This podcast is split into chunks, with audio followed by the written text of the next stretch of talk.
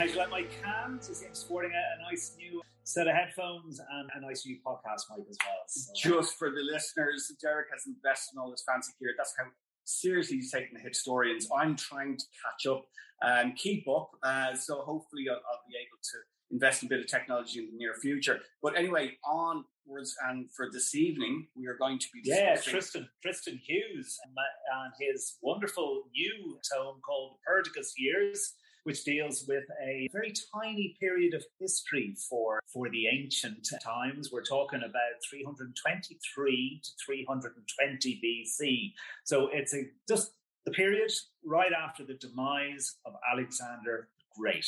I can't wait for this one. This is going to be really, really exciting. And I believe we have Tristan with us now. Ah, fantastic. Yeah, good timing. Hello, Tristan.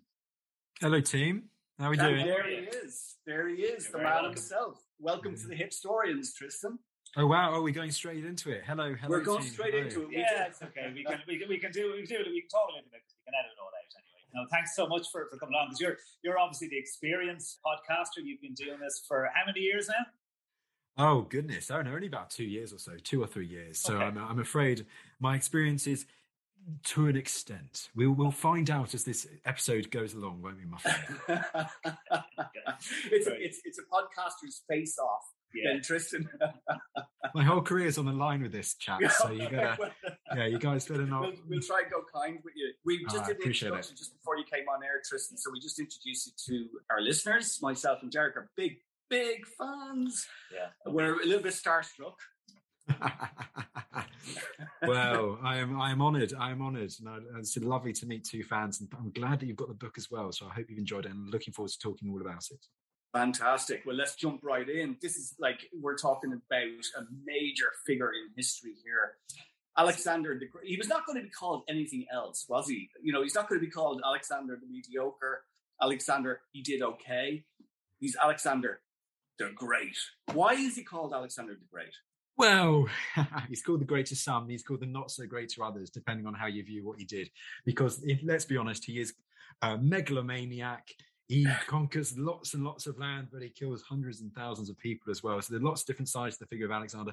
But he is one of the most extraordinary figures that has ever lived. He always seems to rank in the top 10, top 20 most well known figures in the whole of history. And in his lifetime, he did conquer the superpower of the time, the Persian Achaemenid Empire, marched his army to the edges of the known world and further, all by the age of 32. And following his death, the period which I'm most interested in, mm. the, the legacy that he leaves, the immediate legacy, this forming of the Hellenistic world and the emergence of these incredible kingdoms that emerge in the ancient Near East and the Eastern Mediterranean. And actually, earlier today, by complete coincidence, I was doing an interview at the British Library's new exhibition all about the making of the mythical figure of Alexander the Great.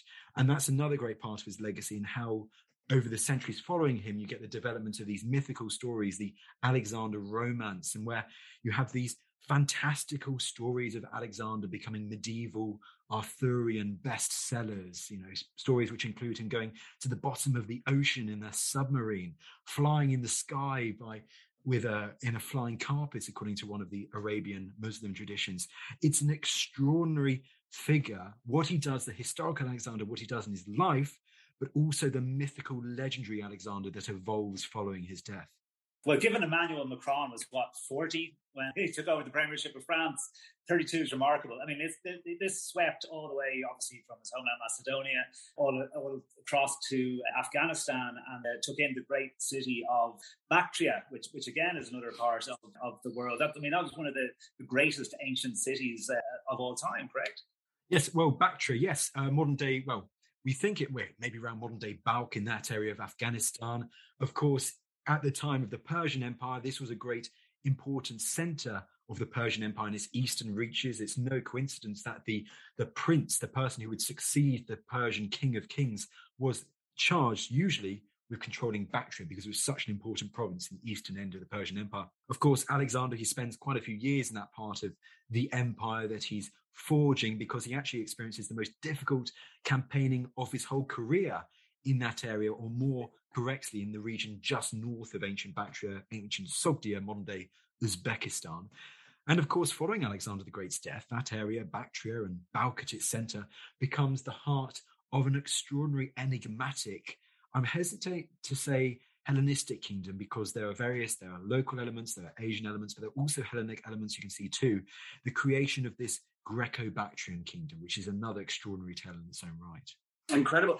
Can I just bring us back a little bit here, Tristan? Just, just get back to basics, if that's okay. We're talking about a period of time, 300 years BC, before, before Christ, okay? Now, we know, I think it's fairly widely accepted that figure, a person, for want of a better word, called Jesus Christ existed, right? I mean, we're all okay with that now. We're all, that's all established. But now we're dialing it back even 300 years before that.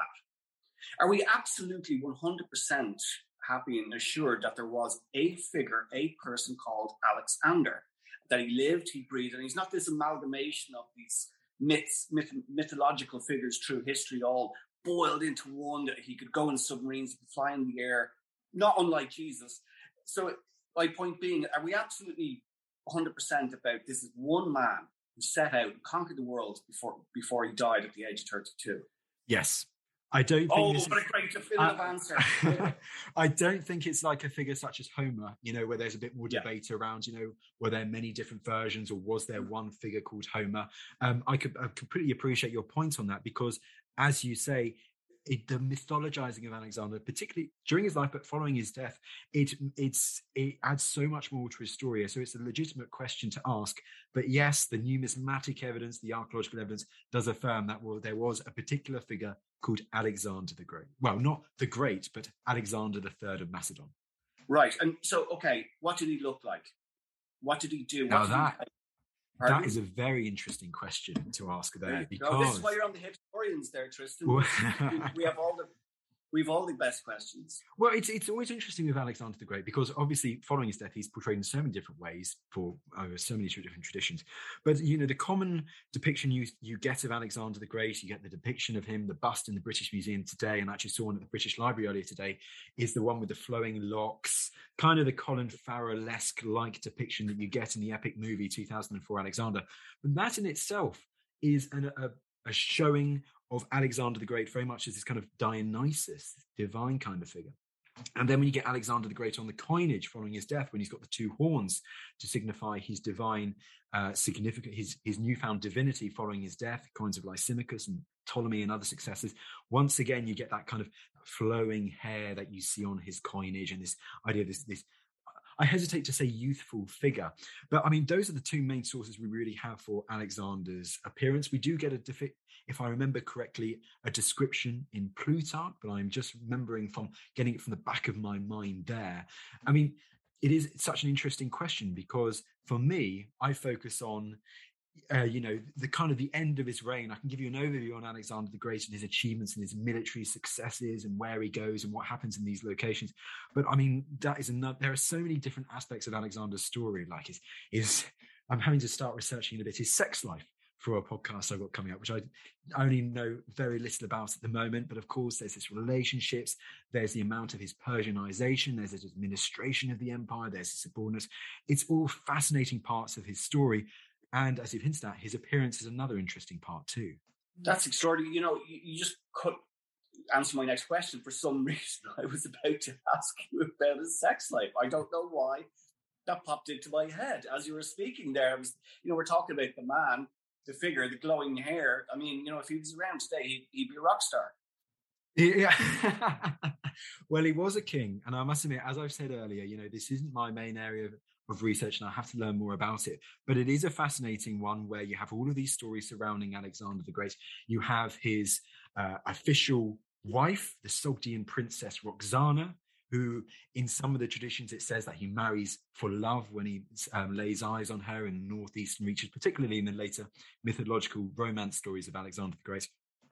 But we know that he had many other um, partners too. He had an illegitimate child called Heracles, of all names, by a woman called Barsine, who had previously been the wife of one of his initial great enemies, a man called Memnon of Rhodes. And of course, there are other figures as well. There's this bisexual nature of Alexander the Great, the eunuch Bagoas, who was a former favorite of the Persian king Darius III before Alexander takes control of the kingly Persian Empire. There's very much this idea that Alexander had a very, very close relationship with Bagoas. This is an idea very much furthered by Mary Renault in the late 20th century. But of course, the other key figure is Hephaestion, who we see uh, Hephaestion is one of his closest companions, may well have been his lover too. And there are many stories surrounding Alexander the Great and Hephaestion, them going to Troy, Alexander portraying himself as Achilles, Hephaestion as Patroclus, another story where one of, I think it's Darius's family, one of the members, they bow down believing that they are bowing down to Alexander the Great following his victory at the Battle of Issus, but in fact they're bowing down to Hephaestion. And then Alexander makes the quippy little remark, well, Hephaestion is just as much me as I am. So about his sex life, I can't go into too much detail because I don't know too much detail. And that's something that I'm very much looking forward to learning more about um, in the weeks ahead. But I can give you that overview. He was well, evidently a sex mad guy. Women men alike, almost certainly. Brilliant. Well, we look, we look forward to hearing about that more in the next. one. on, a, on a more sobering note, the, the demise of the Great One, and this is really this takes us right up to, to where you start your story, really, in the Perdiccas years and, and, and what happens. So I suppose to give it just a, a brief. So I suppose the, there's a number of people around him when he dies, and this is where everything starts to go pear shaped. He, he, had a plan. He thought it was all good but not so. So fill us in. Right. So it's 323 BC. It's the start of June 323 BC. Alexander the Great, he's campaigned to the edges of the known world. He's gone down the Indus River Valley in um, modern day Pakistan, the Indian subcontinent, and he's returned to Babylon. His army is now roughly 100,000 soldiers. He's got also there his wife, Roxana, who I mentioned earlier. She's roughly eight months pregnant at the time. He's also got his elder half brother, Philip Aridaeus, which is interesting and it will be important for when we come back later but Philip Aridaeus, Alexander has a history of getting rid of close family members who he saw as potential threats to his rule. But Philip Aridaeus, well, his name at the moment is Aridaeus. I'll explain the Philip link in a bit later. But Aridaeus does not seem to have been seen as a threat by Alexander. And we don't know what condition he had, but he had some sort of mental illness, which meant that Alexander never saw him as a threat to his own rule because Aridaeus could not rule on his own right. And in fact, Alexander seems to have kind of liked the guy. But basically, Alexander, he's in Babylon at the start of June 323 BC. As you've hinted at, he's got plans for future conquest. There's a he sent out a reconnaissance mission already to scout the Arabian coastline, that very rich area of the Near Eastern world, of the Arabian uh, Peninsula, the Arabian, that area of the ancient world. But I think he's also got his eyes on back west, particularly with the troublesome city state of Athens, which is becoming more and more hostile to Alexander the Great, particularly through the likes of demagogues such as Hypereides. Demosthenes less so, but he will become more important as the time progresses. So Alexander's got these plans for future military campaigns in the future. And one night he decides to attend the drinking party of one of his companions, one of his subordinates, a figure called Medius of Larissa. Now, drinking parties are nothing unusual for the Macedonian elite of the time. It was classic to go, you know, an after dinner, heavy boozing. That was classic part of Alexander the Great and his elite's inner circle. So he attends this after dinner booze up, has a good time. We hear from the sources, which is a, a, detailed account in a couple of our sources, which I believe is Arrian and Plutarch, that he has a good time, then he decides to have a bath, and then he goes to sleep. The next day, he starts to develop a fever. And at first, this fever isn't that bad, and he's able to conduct the daily sacrifices. He's able to get out of bed, get out of the royal palace, and plan future military endeavors with his closest subordinates, his somatophylakes, his bodyguards. But over time, over the next few days, his condition deteriorates. And ultimately, he is consigned to his bed in the royal palace. And so this is when things start getting a bit ugly. People start thinking, hang on, this is looking pretty bad. So much so that over the next few days, Alexander loses the ability to speak, and his soldiers, particularly his Macedonian soldiers, so his countrymen, those veteran soldiers who had basically sacrificed everything, their homes back in Macedon, to serve with Alexander over the past 10 years or so. They get worried. They don't know if the king is still alive or not. So they burst into the room where Alexander is lying and they demand to see Alexander.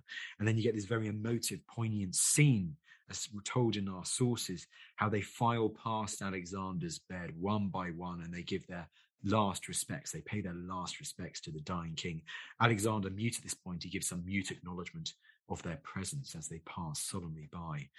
And then over the next few days, the inevitable happens. Alexander's condition deteriorates. And ultimately, on either the 10th or the 11th of June, I'm more swayed by the uh, astronomical diaries that it's the 11th of June on the afternoon. Alexander the Great, surrounded by his seven leading subordinates, his bodyguards, his somatophylakes, he breathes his last. Alexander the Great is dead at the age of just 32. Wow, what a story. Right there. As you were as you were telling us there, I could see it all unfolding. It's such a great story and a great way of telling it. It was almost unfolding right in front of us. Isn't that right, Derek? It's it's a, we were just discussing this before you came on. Like it, what an I mean, okay, take modern history, like that, loads and loads of information. You know, a lot of transcripts and things that people have said. But how difficult must it be to do what you do and create this story from from scanned information for the most part, right? You've got to piece a lot of things together to come up with a narrative that one is is as historically factual as as it can be, as well that it's been able to. This is what you achieve in the book. You can read it as a story, and we're listening to it enthralled mm. with you as a storyteller. Well, I think this is actually one of the things that I love the most about what I do. And this is one of the key things to what my, my passion and why I think that my reason is you know, to, to share these incredible ancient stories, stories from ancient history with, with people like yourselves, because I absolutely love telling it. It was an absolute joy to research this book. This was a passion project of mine. What happens next? But it's also just getting out there, talking to people, sharing these stories and showing that how, okay, Alexander the Great is an extraordinary figure, but things just don't stop after his death. It's not just Alexander dies, and then you get the rise of Rome, and they have the next dominant power in the Mediterranean. There's so much more that happens. And so, one of the great joys is to tell the stories, but also on the other half of the podcast to go and interview people who've dedicated so much years, so many years of their research, of their time to other incredible areas, and likewise giving them the spotlight to really go ham, to go mental, and talk about those areas which they in their respect find incredibly interesting so it's wonderful to hear that from you guys yeah, it's hundred percent. And this is like this is one of the reasons why we're doing this, Tristan, is because sadly, I, I think history as a subject in schools is starting to be overlooked a little bit. And did I read there somewhere they're even considering dropping it from some school curriculums in the UK? I'm not so sure if I have that correct. But that sort of thing, I don't think it's just a niche subject that a few, for want of a better word, nerds are into. we believe firmly that while there are just fantastic stories that we just heard from your good self just right there, it has a relevance right up to today, history, right? I mean, this is important stuff. And just getting back to Alexander there, do you, do you see some sort of relevance to what happened back 300 years before Christ to what's happening today? I mean, the, the old cliche is that history repeats itself, right? Are we, you know, you know, can we can we argue tonight on this podcast for for the importance of history, just outside of just good storytelling, which we all love. Yeah, and also just want to say something about that with, with history. I mean, if someone labels you a nerd for giving for studying history, I don't give a damn at all because history is not niche in any sort of thing. History is everything that has happened. Ancient history is most of history and prehistory. So I always laugh at my um, contemporaries with my uh, fellow podcast hosts who focus on either the medieval period or the Tudors and just like, well, you've got 200, 300 years of history. How much have I got? I've got more than a million. Yeah, exactly. um, so, like, no, I think history is, is super important. It's not a niche because actually everyone is fascinated by history when they start learning about it. And when you have the proper storytellers there to tell these stories, I think what really gets many people into history is the I'd say it's the quality of your history teachers at school when you're learning. It's the ability that you're not just there learning dates from I don't know, the reign of Elizabeth I, you're engaging in it. You're learning these incredible stories from our distant past and understanding why they're so important to look at these stories, or just why they're so cool. Why do you think that some of the greatest um, HBO or you know movies and TV series that have ever been released are based loosely or around historical events? Game of Thrones, even Lord of the Rings has a kind of link back to that kind of medieval idea of sword and shield and trebuchets and all of that. It's yeah. no coincidence for all of that. History is so important as he also hinted there, so that you don't repeat the same mistakes in the future. But regardless, the mm. also the, the problem with that is that no matter what happens today, someone will draw a parallel with something that's happened in the past. And then there will be a refute, which someone says, well, you can't draw that parallel. And there will be some which agree. And it just goes on and on and on. But that's one of the fascinations of it at the same time, I think. Yeah, that's it. It's amazing stuff. And and when we're talking about these guys, I kind of want to get into now what happens when the, the whole thing starts to fall apart and the empire unravels you know, on, on his deathbed.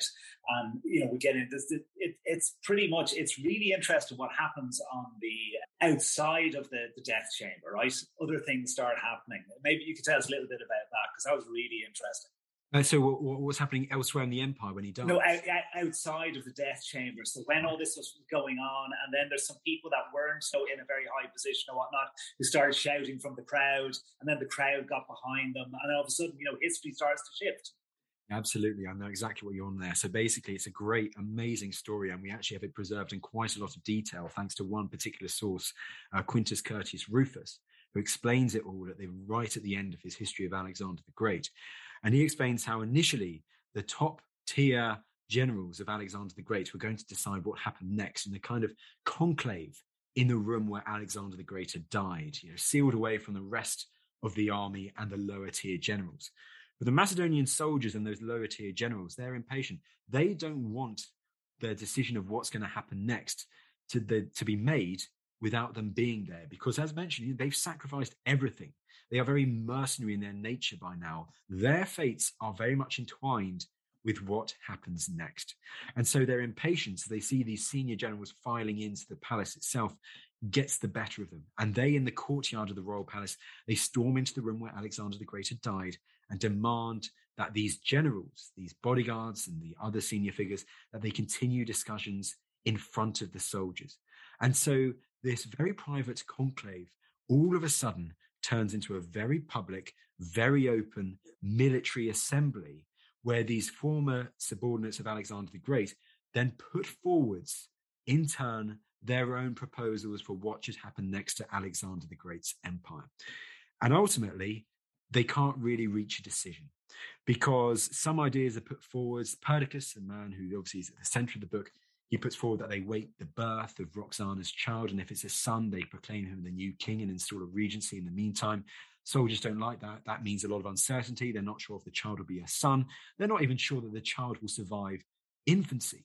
So rather than that, they then don't have much popularity. Of the idea, other ideas are put forward, such as instating a council of the best generals to rule instead. Then there's an idea to put forward Perdiccas as the man to be Alexander the Great's successor, which does have quite a bit of support. But Perdiccas turns it down because it's too much of a poisoned chalice. There are too many potentially very powerful figures in the empire who would want to see him dead. And so Perdiccas knows if he accepts the kingship, he won't be king for very long. It's kind of like Liz Truss as prime minister, really. Very short term. um, but after all of that, all of that debate, the soldiers therefore decide to take matters into their own hands. A lower ranking general, lower ranking captain sees an opportunity. He put forwards his, he takes advantage of the chaos. He raids the treasury with some soldiers. They get the money which they wanted.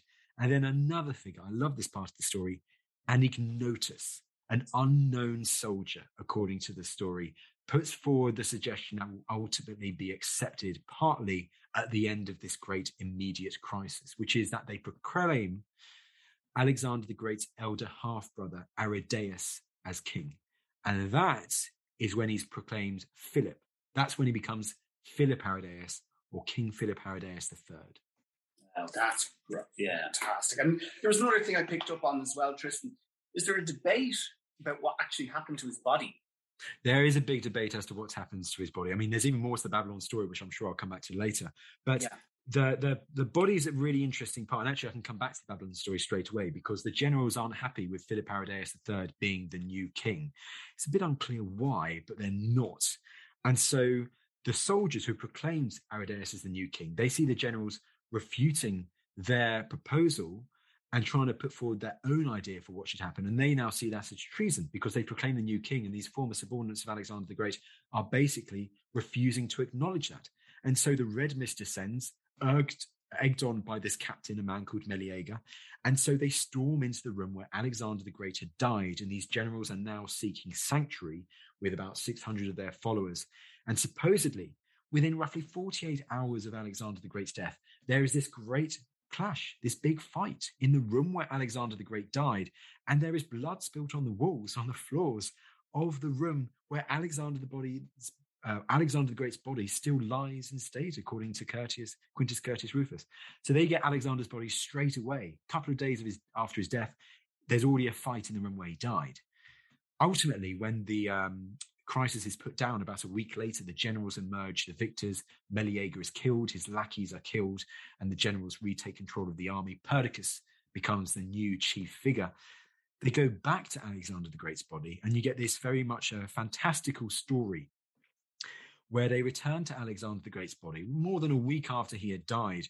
And supposedly, Alexander the Great's body, which had been there in the sweltering summer Mesopotamian heat for more than a week, is still in pristine condition. It hadn't rotted or anything like that, hence suggesting its divine nature. Now, one line of thought, and it's a very credible, well, not credible, but it's an admirable line of scholarly thought, is that if this is at all true, then perhaps Alexander the Great hadn't died on the 11th of June 323 BC and had in fact entered a catatonic state. And that would potentially have explained why his body was in such a state so much later. I don't know the science behind that. I don't know if that would be true or not, but it's an interesting thing to put there, forward there. That's a uh, great story, though. That's a great idea. Just to hold for a second, right? You know, you were talking about you had a good bit of, I was going to say beer. It probably wasn't beer, was it? It was probably what they drank the night before in their big drinking session.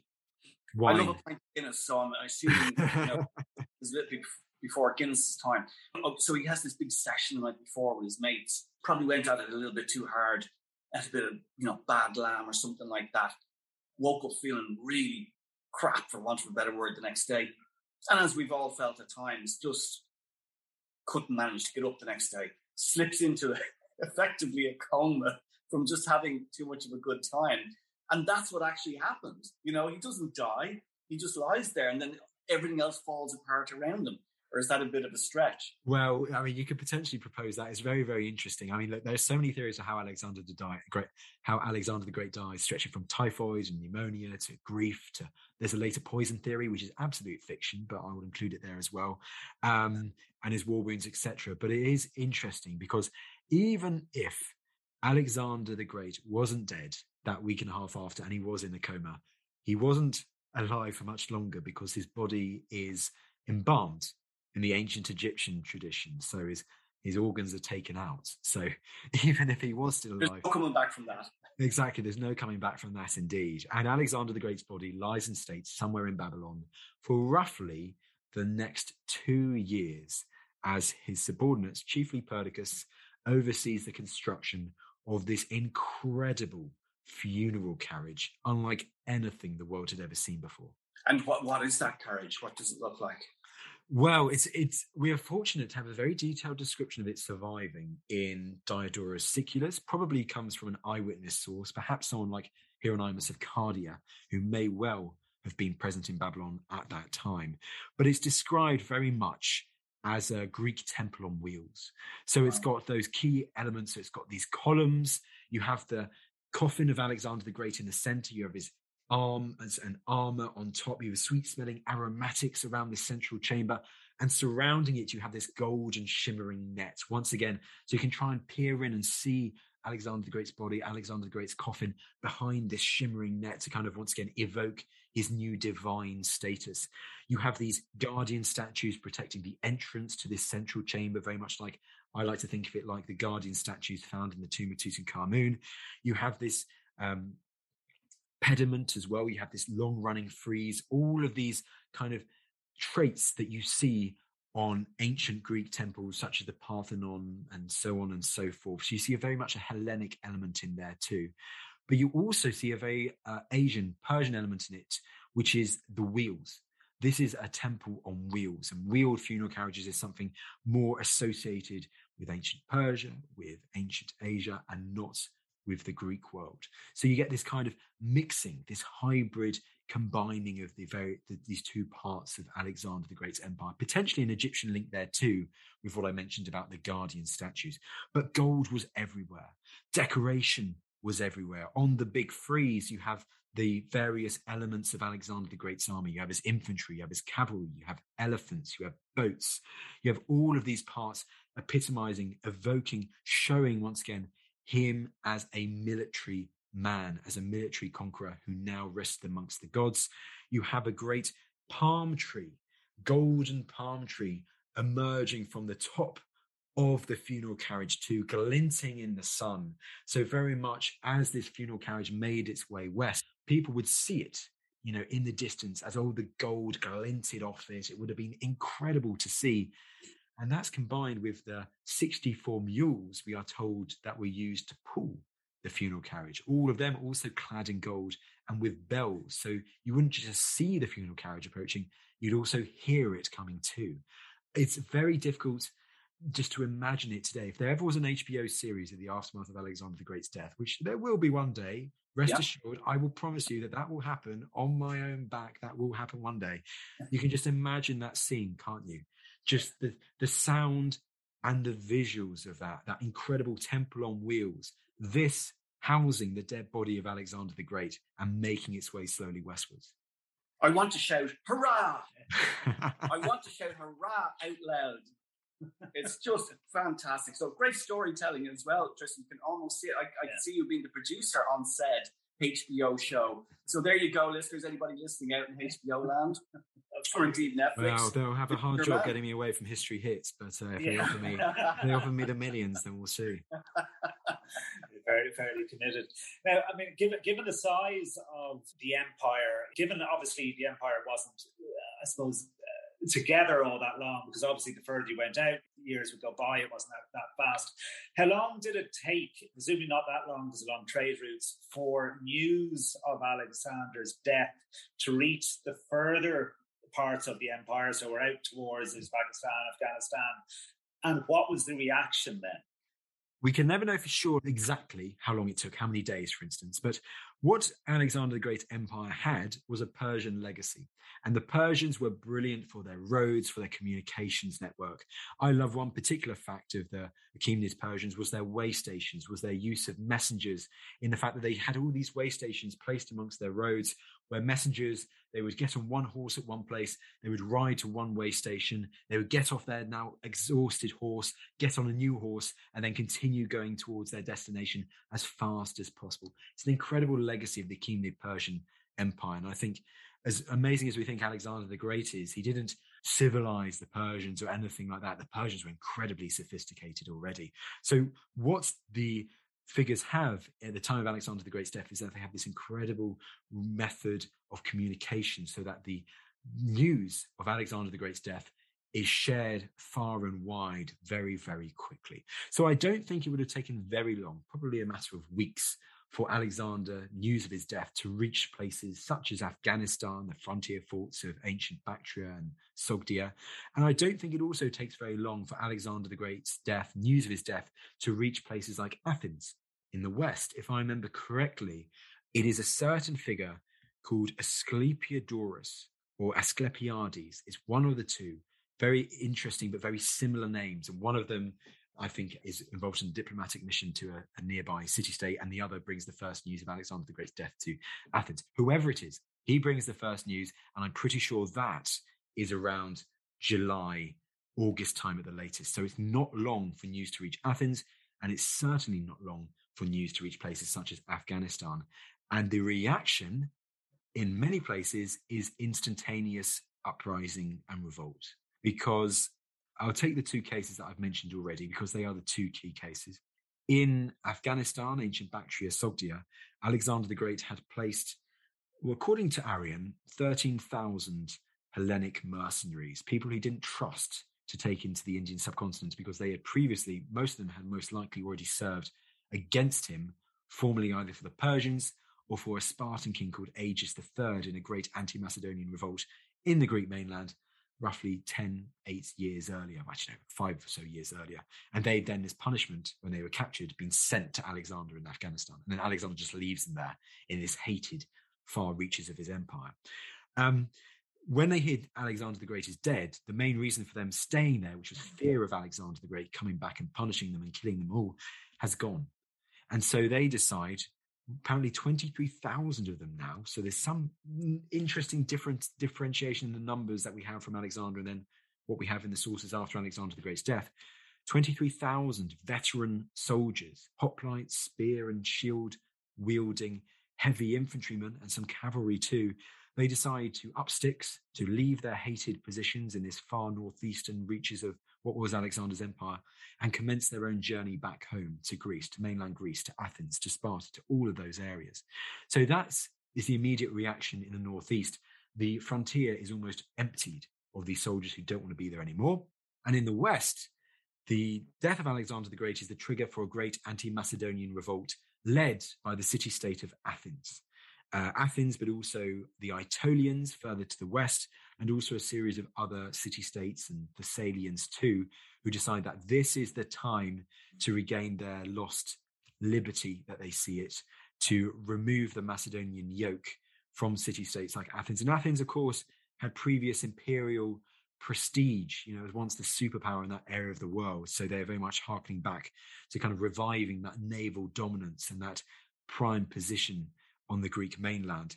So, in answer to your question, in places such as Athens and in the Far East, there is instant rebellion, there is instant revolt. There are troubles elsewhere. Um, in Thrace, Monday, Bulgaria, you also have a king who's already declared himself independent, but he just kind of gathers more and more soldiers to his banners at the moment. He's potentially thinking about working alongside the Athenians against the Macedonians, and he may well have if he hadn't been stopped. But apart from that, those are the big three external issues that erupt straight away as soon as they hear word of Alexander the Great's death. So that's that's like all great empires, yeah. right? All the way through history. Take the Roman Empire, even up to modern day Russia, for want of a better example, but they are exercising that imperial kind of desire for conquest. You have one man right at the very top. You know, while he's there, he's untouchable the, the empire is un, un, untouchable. But as soon as that one man, who's just like any other man, really, is made of skin and bone and mm-hmm. tissue, passes away. He's not a god. He's not. He's not an idol.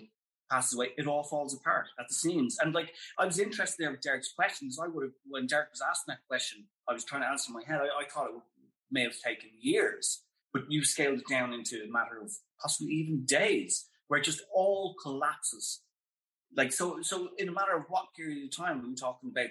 It was already ancient history as far as people were concerned. Alexander's time it was already done and dusted, and now it's just going to be a story for the, for for the ages, such as we're discussing tonight. Yes, well, I think exactly. Well, I think a very good example of that is actually by the time that the first great Macedonian civil war erupts, the first war of the successors, these external troubles, the Bactrian revolt in the east and the Lamian war, the Great Hellenic revolt in the west with Athens, they've both been crushed and put down by the end of 322 BC, so just over a year after Alexander the Great's death. I think you make an important point there about flesh and bone of these figures who had been so feared by so many across the empire. And a good figure to talk about this is the figure of Demosthenes, uh, this great Athenian orator who was beloved by Cicero. Um, Demosthenes, very um, anti-Macedonian in many cases. He fought against the Macedonians at Chaeronea, the great battle back in 338 BC against Alexander the Great's father, Philip II. During Alexander the Great's reign, he kind of he's more particularly near the end of Alexander's reign. He is against the Athenians rising up in revolt against Alexander, despite there being a lot of support among some sections for the Athenians to rise up in revolt, particularly another figure called Hypereides. But Demosthenes is wary, and the one reason he is wary is because of Alexander the Great's reputation. Alexander is just 32 years old, you know, at that time. They don't know that he's about to die. He fears that Alexander the Great could potentially come back with his all conquering army and raze the city of Athens to the ground, which he had done with a previous, well, with a nearby city state, the city state of Thebes, um, more than 10 years earlier. And it's the same with those soldiers who are based in Afghanistan, in Bactria and Sogdia they had heard rumors initially um, back in 325 that Alexander the Great had died in India. And when they heard that, a group of them had decided to return home. They decided to revolt and return home. But many others had not because they then heard further news that Alexander was in fact not dead. So only a few thousand soldiers initially went in that 325 revolt. Most went in 323 when they had official confirmation of Alexander's death. And what happened to those first 3,000 is debated. Either they did get back, that seems quite unlikely, or they were massacred en route. So it is a fascinating story in the fact that, as you mentioned, Alexander the Great, the fear factor of this figure keeps these people, um, prominent people, in place. But as soon as that thread is cut, you see these uprisings happen. But even these uprisings, in the grand scale of those three immediate years following Alexander the Great's death, they in themselves are ancient history when we get to the time of the first great civil war that erupts. Brilliant. And tell us a little bit more about uh, Philip Aridaeus. So, what happens now, uh, picking up from where we, we left off just a little while back? Well, Philip Aridaeus is such an interesting figure because he's a pawn, really. He um, uh, he's supposedly the man with all the power. He's the new king, but the real figure who's got all the power is the new regent, and that is the figure of Perdiccas. So Perdiccas acts supposedly on the authority of King Philip Aridaeus III, but what King Philip Aridaeus III is saying is really what Perdiccas is ordering. And so you see Philip Aridaeus III being taken around the empire by Perdiccas and with the royal army, because for Perdiccas, a key symbol of his authority is his legitimacy as the new regent is to have control of the king. So you see, when Perdiccas leaves Babylon in 322 to fight against this great Iranian warlord in modern day Cappadocia, uh, in Anatolia, eastern Anatolia, he takes the royal army. He takes Alexander the Great's wife, Roxana. He takes Alexander the Great's now infant child, who would become the other king. There'll be two kings. He's the other king, Alexander IV, and he will take King Philip Aridaeus III with him too. And it's otherwise it's very sad the story of Philip Aridaeus because he is just lounged around as an item, as a symbol of authority and power for figures initially such as Perdiccas, and following Perdiccas's demise by those who come after him like Antipater, like Ptolemy. He is king in name only.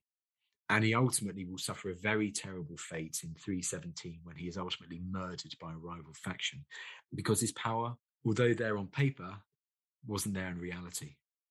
Yeah, it's sad. And his name is almost lost to history compared to Alexander the Great. You know what? I think his tale is absolutely fascinating. You're right, because his name is so often overlooked compared to Alexander the Great story.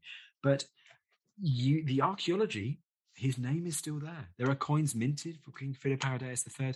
One part which I love of his story, I was in Egypt recently for some documentaries, and we went to ancient Thebes, to Luxor, um, to the temple complex, the biggest ancient temple complex in the world, Karnak. Yeah. Right at the heart of Karnak, you know, this temple which has several millennia of history within its walls, from Senusret I in roughly 2000 BC down to Champollion, the man who deciphered hieroglyphs, etching his name on one of the columns at the far eastern end of the Karnak complex. Right at the center of the Karnak complex, the holiest of holies, is a sacred bark granite shrine. And initially, that was probably to a pharaoh such as Thutmose or Hatshepsut. It was initially to Hatshepsut. But the one that survives down to us today isn't to a native Egyptian ruler, it's to a Macedonian ruler. And it's to none other than Philip Aridaeus III, so you can see depictions of Philip Aridaeus III as a pharaoh all around this central holiest of holies at Karnak. You can see his cartouche, the royal Egyptian hieroglyph name there too. And this is Philip Aridaeus III. It's so fascinating because he only ventured to Egypt once as part of Perdiccas' disastrous attempt to defeat Ptolemy and take over Egypt for himself. But Ptolemy reconciles with Philip Aridaeus III following Perdiccas' demise because Ptolemy doesn't want to show himself as an independent monarch. He wants to show himself as still loyal and obedient to Philip Aridaeus III. And an idea put forwards by the brilliant historian Ian Worthington is that one way he did this was by promising to erect this shrine in Philip name in this holiest of holies at Karnak. But I just think it's fascinating in Philip story because at Luxor, this place which thousands, hundreds of thousands of visitors go to every year, right mm. at the heart of Karnak, is a shrine to this figure. And what's and the last thing to add to this story before I let you guys continue is that Luxor temple down the road, the other end of Luxor, another incredible temple, right at the heart of that, in the holiest of holies, there, you have a shrine to Alexander the Great. So, in this one place in ancient Egypt, this prestigious, beating heart of ancient Egypt, incredible ancient culture, you have a shrine to Philip Aridaeus III, and you have a shrine to Alexander the Great in the holiest of holies of both these Egyptian sanctuaries. I think that's incredible. It absolutely is. And I've been there and I did not know that. Now I'm going to have to go back. I was there many years ago and I, it's such an amazing site, but I did not know that. But bringing this up and you know neatly wrapping it up, Tristan, really is what I want to ask you before we sign off is that where can the modern day historian go to to to to to visit Alexander's legacy? Where can we see his tributes? We can go to we could go to Paris to see where Napoleon is lying, still lying in state. Where I've always wanted to go is to see where Salah ad-Din is uh, in Damascus in Syria. Probably a bit difficult to go there now, but where can we go to see where where Alexander lived, breathed, fought, and had sex? Not necessarily in that order. Where did Alexander have sex? Where can I tell you guys to go? So. Um, very, very good where, question. Where can we, you know, where did he die? Where's this room that we were talking about? Where, well, I mean, I mean, a real, you know, touch, touch, touch history and I can't. I really, I'm, I can't answer that too well. i mean, I mean, look, I mean, places like Alexandria, I've never ever been. I'd love to go to Alexandria. You see that just that legacy of Alexander the Great, and you know this this main city. He found so many cities, but Alexandria on the Mediterranean by Egypt. It was called by Egypt and not in Egypt back in ancient times because it was so strange and bizarre to the ancient Egyptians because it was this Greek city by um, Egypt wasn't in Egypt proper, although there were other Greek cities in Egypt, now Naucratis, but Alexandria was seen as very different to the ancient Egyptians. Um, in regards to places, you can walk kind of in the footsteps of Alexander, but of course it's quite. I mean, Iraq. There's there's um obviously he was there, and Iran and Bactria, Afghanistan, India, all perhaps potentially slightly difficult places to get to today. Pakistan as well. I know a good friend of mine. She's now thinking going to Pakistan to have a look at see that kind of Gandharan art and Greco-Bactrian art, which is kind of influenced in the aftermath of Alexander the Great's death. I'm going to give you a cheap answer though, because I'm going to give you an answer where you don't actually have to leave, um, where you do have to leave Ireland, but you don't have to leave the British Isles. You Ooh. don't have to go to Britain. You can have to go to Britain, I'm afraid. You're going to have to stomach that. You're going to have to come over and drink ciders. Um, but you could go to the British Museum because this is an interesting part of the story. And you can go to a sarcophagus, which is so often overlooked, which was brought to the British Museum as part of those objects alongside the Rosetta Stone that came to the to Britain uh, the capitulation of Alexandria following the defeat of Napoleon's uh, expedition in Egypt in 1801. And this is this big black granite sarcophagus, which, when it arrived in Britain, found in Alexandria, the local legend was that it was the tomb of Alexander. This was where Alexander the body had lain in state. It was later revealed when hieroglyphs were deciphered, roughly 20 years later, by Champollion, Young, Banks, and the rest of them, that it was in fact the sarcophagus of the last native Egyptian pharaoh, Nectanebo II not the tomb of Alexander. But there's more to this story because Nectanebo II had died in exile. He was chased out by the Persians in roughly 343 BC. And this sarcophagus was found in Alexandria. Alexandria wasn't a thing at the time of Nectanebo. It's founded after Alexander the Great, really. It becomes a city that is functional following Alexander the Great's death. So, how does it end up in Alexandria, of all places? How does it start getting this Nectanebo, this Alexander link?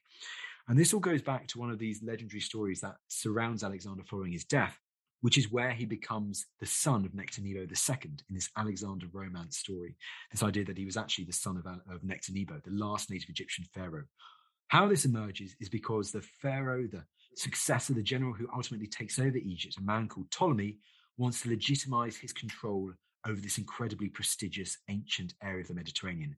And one way he does this was by spreading this story that Alexander was in fact the son of Nectanebo II, and so Ptolemy, as his successor, was therefore also the next legitimate ruler to rule the land of Egypt. And one way he may well have done that, Ptolemy is initially ruling from Memphis. So near Memphis, you have the prestigious burial ground of Saqqara, where we know Nectanebo II erected a temple, and it was very likely that that empty sarcophagus was just lying there at the time that Ptolemy brings Alexander the Great's body to Memphis. We don't know this for certain, but could Alexander the Great have placed Alexander's no, could Ptolemy have placed Alexander the Great's body in this empty sarcophagus to really further this story that Alexander was in fact the son of Nectanebo and thus legitimize his own rule?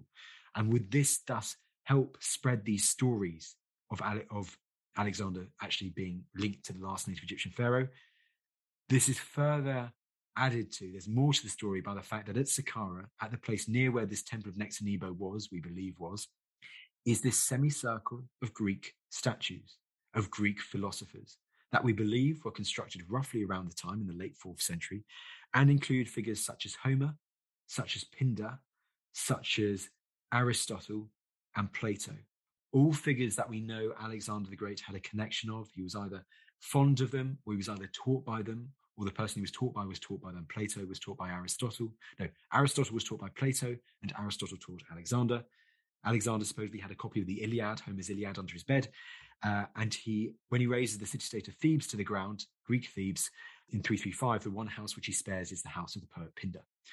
So, are these statues actually marking where Alexander the Great's body was initially laid in this sarcophagus of Nectanebo II? Further affirmed by the discovery of Hellenic looking lions and peacocks Peacocks completely alien to ancient Egyptian culture, but we know that Alexander the Great was fond of peacocks. It's all starting to add up. So was when Alexander the Great's body, which we know was later moved to Alexandria, was it moved from this place in Saqqara in the sarcophagus of Nectanebo II, and then later placed in a new elaborate tomb in Alexandria? And this empty sarcophagus, now empty sarcophagus of Nectanebo, was then disposed of in some other part of Alexandria. And that's where it remained until it was moved by the French and then the British and is now in the British Museum. And that's how these local legends emerged and how it was once the tomb of Alexander. So you can go to the British Museum, you can go and look at this often overlooked big black granite sarcophagus in the Egypt Gallery, and you can think very plausibly. This is initially the argument of Andrew Chugg. I think it's very plausible. I believe it. Dr. Chris Naunton also believes it. It's getting more and more traction today, and I think it very much deserves it. That sarcophagus, temporarily, for a time, did house the body of Alexander the Great. So I can't tell you where he had sex, but I can tell you that that was potentially where he lay in state for a period of time. Well, with all things in life, the big topics are life, sex, death. That's the place to start for me. Tristan, wow, what a story and how brilliantly told. We yeah. had such an entertaining episode. That really was. I could see it all unfold in front I, of I just, I just feel we could hit you with anything over the last million years, and, and you'd have the answer. I don't think I've ever I've been in the company of such a scholarly person in my life. Uh, just the command of the names, everything. I just it is, yeah. it is amazing you know, and the fact that you're still looking for new history the whole time, you're trying to bring this to the masses. So anybody, small listenership on the Hipstorians, do go and give the ancients a go. It really is an incredible podcast. I think you're doing amazing things, Tristan, and uh, I'm sure we'd love to have you back on the show to discuss something else again in the future if you, if you, if you come back on. Always happy to. It was a pleasure to meet you both. And if you're both over in the UK and London anytime soon, a pint's on me. So I look forward to it. We'll hold you to that. Tristan, thank you so much thank for your so much. time this evening. Take care. Bye bye. You're welcome. Take care. Wow. What a what a lo- there you go, listeners. Free history on the Hipstorians. On a with, grand scale. On a grand scale. With, with people like Tristan Hughes, you just don't get somebody uh, like that in your classrooms. Or if you do, you're very lucky. The enthusiasm, the, the joy, the pure bringing ancient history to life. I could see that unfolding from. And we came, we came to talk about three years. I think we talked about a bit more than that. But even all the stuff that happened in that three years, and again, we only touched on what's in the book. So, you know, as I said, go do buy that, the Perdiccas years, if you want to get dive in, into all that stuff. But a uh, great guy, part of the History Hit team. Yeah, re- really good stuff. And uh, oh, I hope we can meet him again sometime in the future. Yeah. I mean, look, on the Hipstorians, we're going all the way back history, talking about the ancient sex life of, yeah. of, of the Greeks. I mean, you don't just get more. Better than that. Yeah. That's it. On Hope you enjoyed it, listeners. take it easy. Tune in next time. See you again. Bye. Bye bye.